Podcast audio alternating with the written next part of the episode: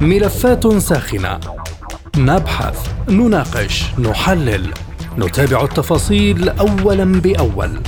ملفات ساخنة. برنامج يلقي الضوء على كل الملفات مع باقة من أبرز المحللين والمسؤولين. ملفات ساخنة. يقدمه لكم عبد اللحمي. أهلا بكم في هذه الحلقة من ملفات ساخنة.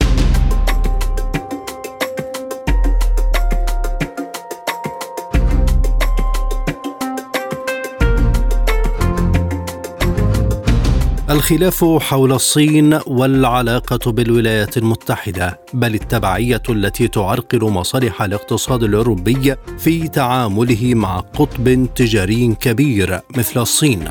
فالرغبة في واشنطن بإنهاء وجود الصين في أوروبا لن تنتهي في ظل معتركات ومخططات تريد الإدارة الأمريكية تطبيقها بشكل سياسي من خلال إظهار رغبة أوروبية علنية لهذا التوجه. هذا الوضع خلق أزمات داخل التكتل الأوروبي وشق الصف السياسي في النظر إلى بكين على أنها شريك اقتصادي أو عدو سياسي إذانا بمرحلة جديدة يدخلها الغرب في الصدام الداخلي حول المرحلة المقبلة على المستوى الاقتصادي. ومع كل ذلك فإن اقطابا داخل الاتحاد الأوروبي تسعى لعدم الصدام مع الصين بسبب المصالح الكبيرة التي تشكلها الصين في السوق الأوروبية وأن انسحابها يعني خسارة كبيرة تضاف إلى هذه المرحلة من الفشل في تحقيق الاستقرار داخل القارة العجوز. فما محددات التعامل مع الوضع الحالي اوروبيا؟ وما هي تطلعات واشنطن التي تريد الوصول لها في علاقة الصين مع أوروبا؟ نطرح هذه الأسئلة على ضيوفنا في هذه الحلقة. من بيروت الكاتب والباحث في العلاقات الدولية السيد وسيم بزي أهلا بك سيدي الكريم لماذا يوجد خلاف في أوروبا حول شكل التعاون مع الصين في الملفات المختلفة؟ يعني واضح تماما أن من يدفع ويغذي هذا الخلاف ويحاول أن يضيف عليه نيران إضافية هو الأمريكي لأنه أصلا العلاقة بين الاتحاد الأوروبي والصين وتحديدا المجلس الأوروبي والمفوضيه الاوروبيه اللي هم مسؤولين تاريخيا عن العلاقات التجارية إذا جاز التعبير آه، بين الصين وبين أوروبا. ومعروف أن مصلحة أوروبا وحجم المصالح الاقتصادية كبيرة جدا لكن بالمسار اللي وضع فيه الأمريكي آه، أوروبا الغربية بالتحديد ما بعد اندلاع الحرب الأوكرانية من الواضح أن الأمريكيين يريدوا أن يسحبوا هذا المسار الذي نجح في تخريب العلاقة بين دول أوروبا الغربية وروسيا ووضع الأوروبيين الغربيين آه، في آه، رأس حربة المواجهة مع روسيا واستخدام أرض ومصالحهم كمنصة لتخريب العلاقة مع روسيا، واضح أن الولايات المتحدة تريد أن تسحب هذا المسار نفسه على علاقة أوروبا، وبالتالي روح التوترات الحالية لا يبررها إلا اولا الدور الإنجليزي الخبيث المتواطئ دائما مع الولايات المتحدة والذي آه، يدفع من الخلف باتجاه نقل كرة النار المشتعلة في أوكرانيا باتجاه أستراليا الصين وباتجاه منظمة الكواد اللي بتضم مع أستراليا وأمريكا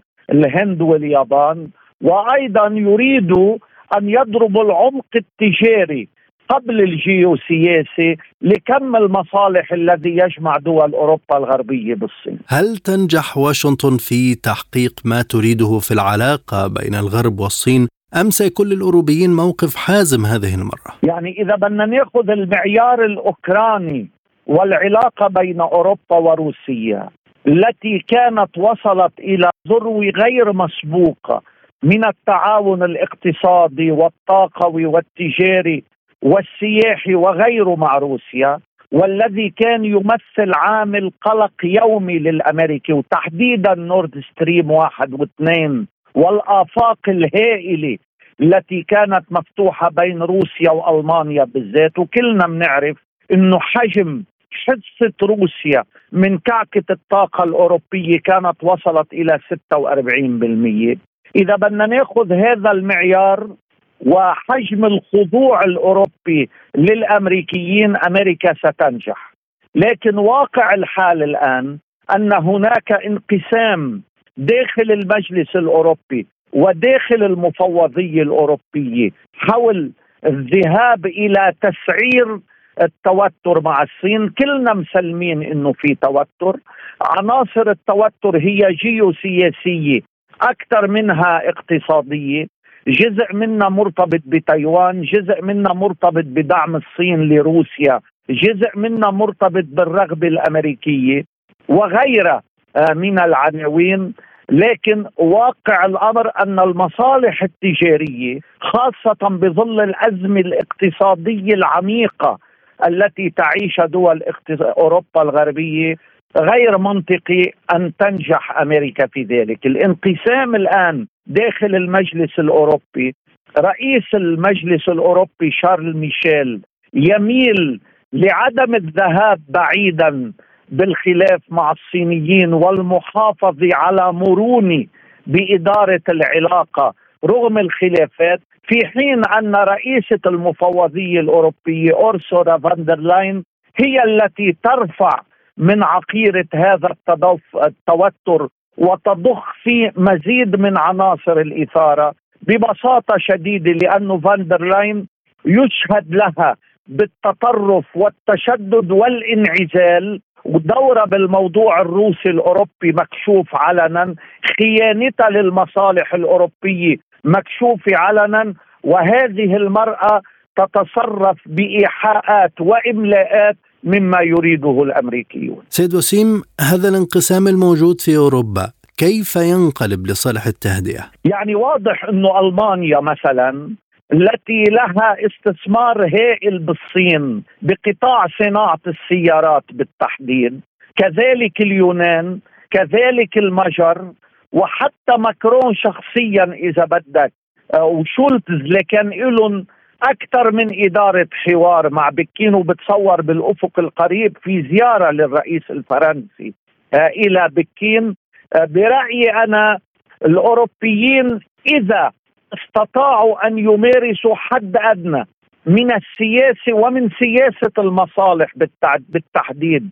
لا يستطيعوا أن يذهبوا بعيدا مع الأمريكيين في هذا المنحى. فما بالك إنه إنجلترا شريكة أمريكا الخبيث بكل ما يجري في أوكرانيا ضد روسيا أصلا استفادتها المالية من مشروع حزام وطريق الذي تتبناه الصين استفادة هائلة لإنجلترا. وبالتالي لماذا تدفع المنظمه الاوروبيه للتوتر وتغض الولايات المتحدة النظر عن واقع مصالح إنجلترا مع الصين التي خرجت من أوروبا بعد البريكسيت، لذلك العقل والمنطق يقول أن مصلحة أوروبا الغربية بالتبريد والتعاطي على قاعدة التهدئة وتدوير الزوايا أما مصلحة الولايات المتحدة وأدواتها بأوروبا الغربية فهي أن توضع الصين بنفس المعيار وبنفس الكوريدور الذي وضعت به روسيا خاصة أن هناك قلق في الغرب من أن يصل حدود التوتر مع بين الصين وتايوان في الفترة القادمة إلى حدود اشتعال حرب تقليديه والإعلام الغربي يتحدث عن لحظة ما قد تعمد فيها الصين إلى غزو تايوان. وبناء على المصالح هل بمقدور أوروبا إنهاء علاقاتها مع الصين إرضاء للولايات المتحدة؟ بكل أسف إذا بدنا نشوف واقع المعاناة المرير الذي تعيشه أوروبا الغربية خلال عام آه، من الحرب الأوكرانية ندرك إلى أي درجة الأوروبيين هم بموقع القاصر بموقع غير القادر جديا على تقدير حقيقة مصالحه لك كم الأزمات السياسية التي تعيش دول أوروبا الغربية الآن وحكوماتها؟ لك المنحى المتطرف الذي يتجه إليه الناخب الأوروبي. لك أن تنظر إلى أسعار الطاقة وكيف أن الولايات المتحدة تبيع الغاز الصخري لأوروبا خمس أضعاف سعر الغاز الذي كان يأتيهم من روسيا. لك أن تنظر إلى الاقتصاد الألماني اللي هو رابع اقتصاد بالعالم ويمكن أكبر اقتصاد بالعالم قياسا لعدد السكان. لك أن تنظر إلى التضخم إلى الغلاء إلى التوتر الاجتماعي السائد بأوروبا الغربية. تدرك جيدا أن من دفع الثمن الحقيقي للحرب الأوكرانية اقتصاديا واجتماعيا هي أوروبا الغربية ومن استفاد ويعني مص دم الأوروبيين بلؤم وبقسوة هي أمريكا تدفعهم إلى أتون النار ومن ثم تستثمر في أزمات لصالح اقتصادها. بناء على هيدي المعادلة أنا لا أتوقع من أوروبا الغربية أن تتجرأ في هذه اللحظة وتأخذ موقف سيادي ليس حرصا على سيادتها الوطنية لأن سيادتهم الوطنية مرغت فيها الأرض امريكيا والقوات الأمريكية موجودة ببولونيا وبألمانيا وبكل الدول الأوروبية الغربية لكن على الأقل يجب أن ينتفضوا ليس من أجل كرامتهم بل من أجل مصالحهم ولقمة عيش واستقرار مواطنيهم. اذا كيف سيكون الموقف الصيني مما يجري في أوروبا والجهود الأمريكية لقطع العلاقات معها؟ واضح أن الصين تتعاطى بخبرة كبيرة وبنفس طويل وبسياسة صعود ناعم متوثب تتدرج فيه شيئا فشيئا بتعزيز موقعها الجيوسياسي على مستوى العالم. أكبر دليل وآخر دليل محسوس على هذا الأمر هو الزلزال الذي نتج عن رعاية واحتضان الصين بخمسة أيام محاطة بسريه وكتمان للاتفاق على عودة العلاقات بين السعوديه وإيران. بنفس هذا المفهوم وهذه الروح من الهدوء والسكينه والباع الطويل والميراث. ستتعاطى الصين مع التحدي الأوروبي الجديد. مدركه جيدا لحاجة الأوروبيين الماسي لأولوية التعاون الاقتصادي معها ولعدم توفر بدائل جديه لهذه المصلحة الاقتصادية لأوروبا مع الصين، صحيح أن هذه المصلحة متبادلة بين الصين وبين الأوروبيين، لكن الصين لا تعيش. إذا بدنا نحط كفتي ميزان بين أوروبا وبين الصين في هذه اللحظة، الصين لا تعيش نفس الضغط ونفس التوتر ونفس الحاجة لأوروبا كحاجة أوروبا للصين في هذه اللحظة ارتباطا بالأزمة الأكبر وهي الحرب الأوكرانية. شكرا جزيلا لك الكاتب والباحث في العلاقات الدولية السيد وسيم بزي كنت معنا من بيروت. من باريس ينضم إلينا الأستاذ في جامعة السوربون الدكتور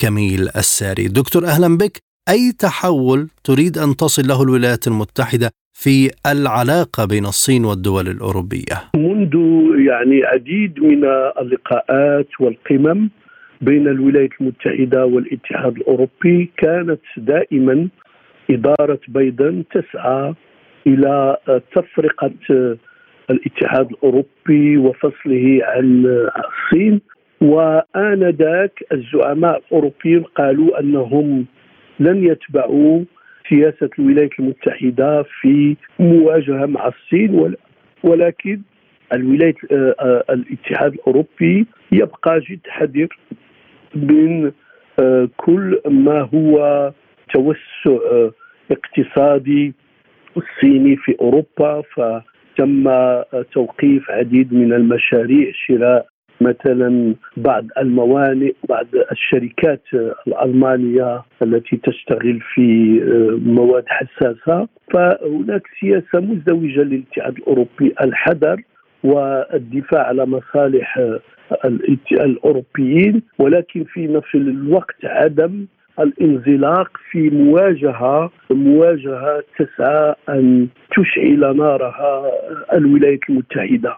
ولأن العدو الأساسي بالنسبة للولايات المتحدة تبقى الصين لأن الصين عندها إمكانية للوصول إلى الدرجة الأولى من ناحيه الناتج الإجمالي المحلي والوصول إلى ربما تقدم تكنولوجي وبروز قطاعات كبرى صينية عملاقة تحل محل الشركات الأمريكية. لكن ألا يمكن للولايات المتحدة أن تسير في اتجاه غير هذا الذي يمكن أن يتسبب في عداوة بين الصين والدول الأوروبية؟ أنا أظن أن الولايات المتحدة هي في مواجهة يعني مصيرية مع الصين وتقول آه، والزعماء الأوروبيين يقولون أن في المستقبل ممكن آه، أن تصبح الصين القوة الأولى عالميا من كل النواحي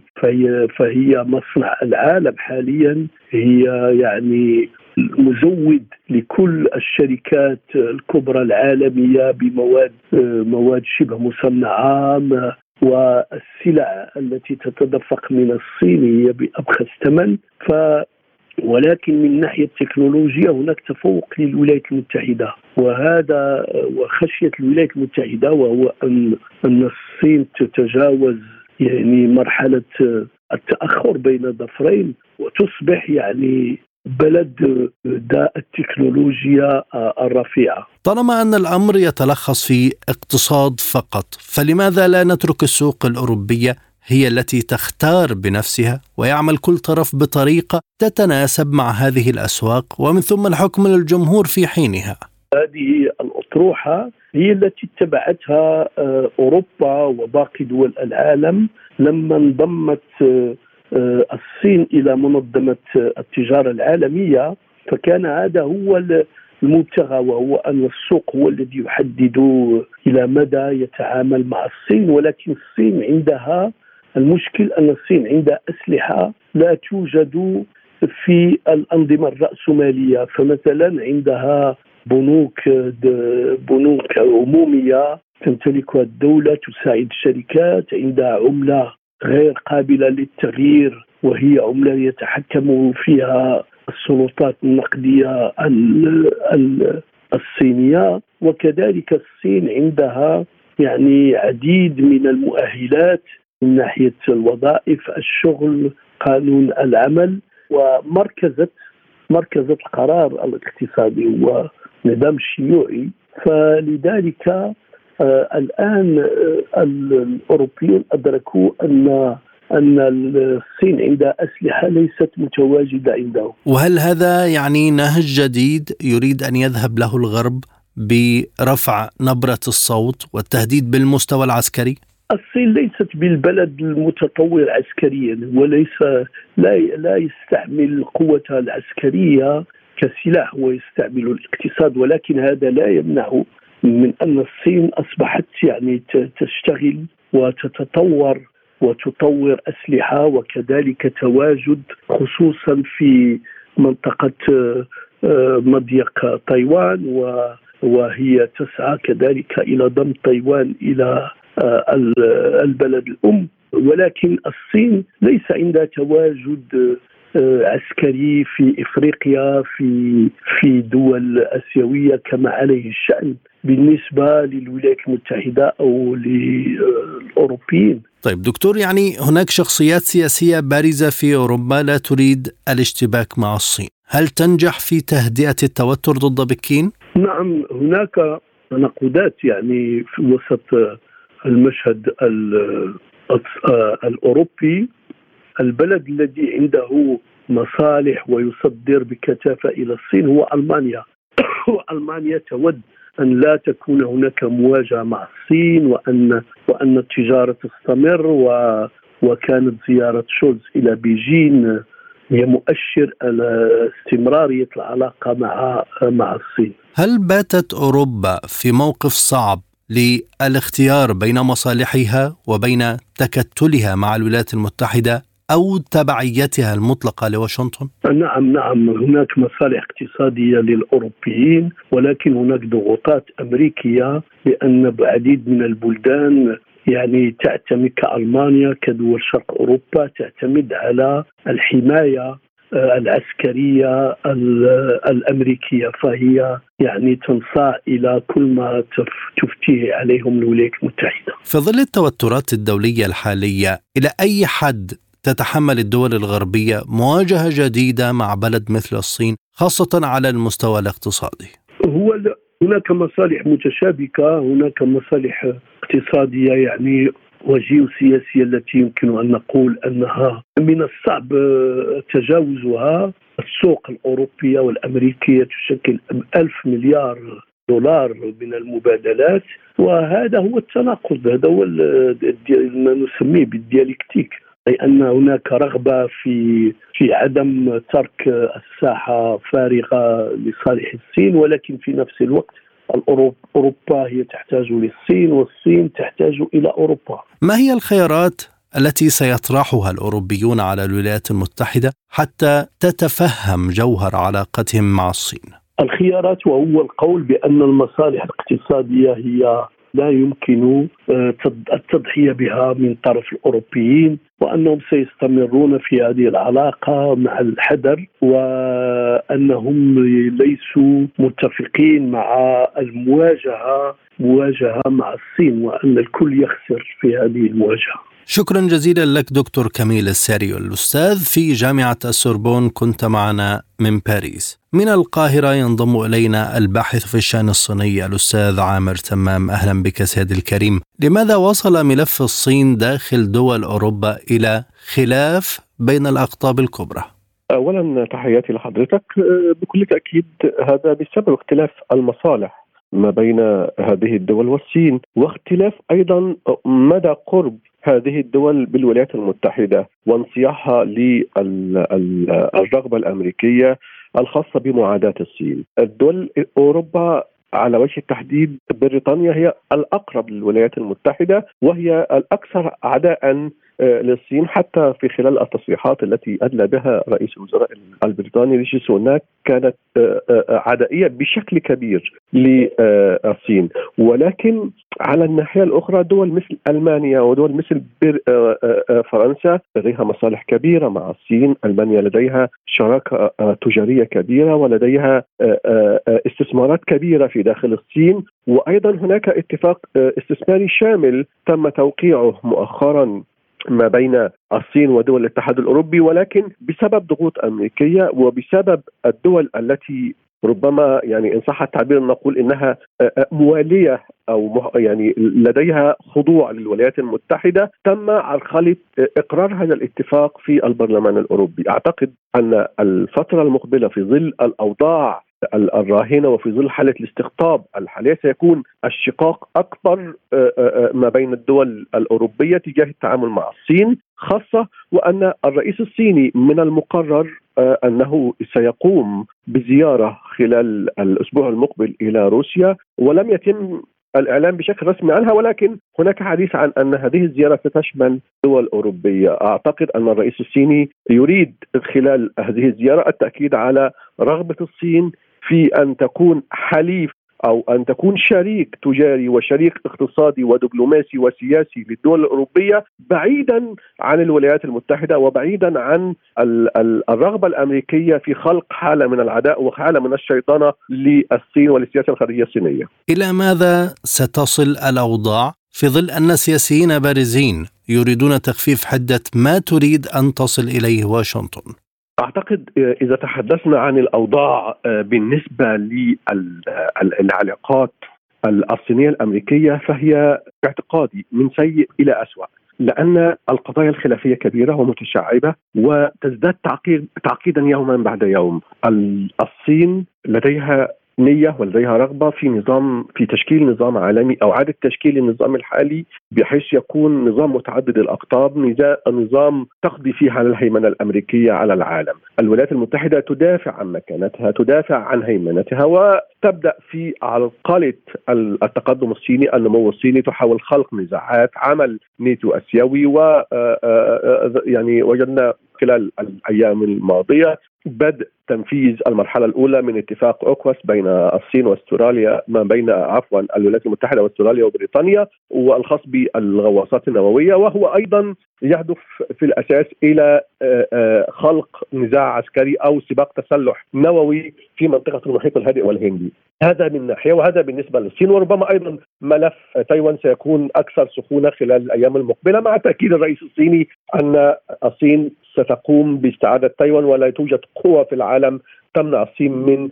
استعادة تايوان وإعادة التوحيد آه، الصين. على الناحية الأخرى في اعتقادي أن الصين ستريد أو سيكون لديها استراتيجية ورغبة لتحييد الاتحاد الأوروبي. هي وجهه النظر الصينية ان أن يكون هناك نظام عالمي متعدد الأقطاب. تكون في الصين قطب، الاتحاد الأوروبي قطب، الولايات المتحدة قطب، روسيا قطب، ربما لو دول أخرى مثل الهند أو البرازيل أو حتى دول في منطقة الشرق الأوسط تكون موجودة على الساحة العالمية، هذا ما تريده الصين، ولكن على الناحية الأخرى هل آه، ستستجيب الدول الأوروبية لهذه الاستراتيجية الصينية؟ وهل بمقدور الصين مواجهة كل هذه المطبات التي تخلقها الولايات المتحدة في مواقع مختلفة من العالم وفي محيطها الإقليمي؟ هي تستعد لذلك وهي استطاعت خلال على مدار السنوات الماضية آه، تحقيق ذلك آه، آه، وبنجاح استطاعت أن تتجاوز حرب تجارية وفرض رسوم جمركية وأن تكون الولايات المتحدة هي الخاسر فيها، هي تتعامل بنوع من الذكاء مع حرب إلكترونية ومنع الرقائق الإلكترونية من أن تصل إلى الصين وعقوبات تفرض يوما بعد يوم على الشركات الصينية ولا تزال الصين قادرة على المواجهة.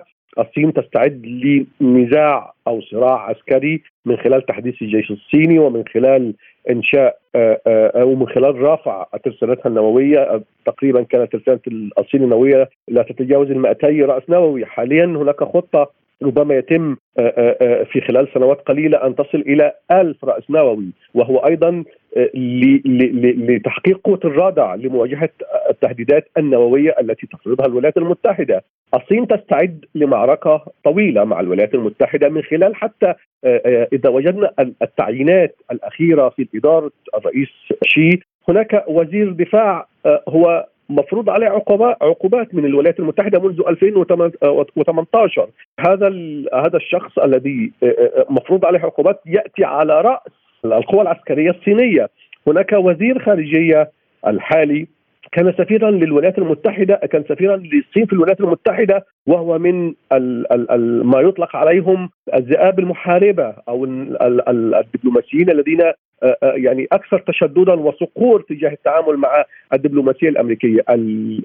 الصين بدأت الاستعداد لصراع لا توجد فيه مهادنة مع الولايات المتحدة من خلال حتى من خلال التعيينات التي ذكرتها ومن خلال أن الرئيس الصيني أصر وأكد على على ذلك خلال الشهور الماضية وخلال الكلمات الكلمة التي ألقاها مؤخرا من أن بلاده لن تتراجع عن تجديد أو عن حلم تجديد شباب الأمة الصينية وهنا يعني أن تكون الصين إمبراطورية آه، كما كانت في السابق وأن تكون قوة عالمية، فاعتقادي أن الصراع ما بين الصين والولايات المتحدة هو صراع آه، ذاهب إلى إلى المزيد من التصعيد وعلى طرف من الأطراف أن يتقبل آه، الواقع الذي سيفرضه هذا الصراع أو سيكون آه، هناك ينقلب هذا الصراع إلى صراع عسكري لتغيير المعادلة. شكرا جزيلا لك الأستاذ عامر تمام الباحث في الشأن الصيني كنت معنا من القاهرة.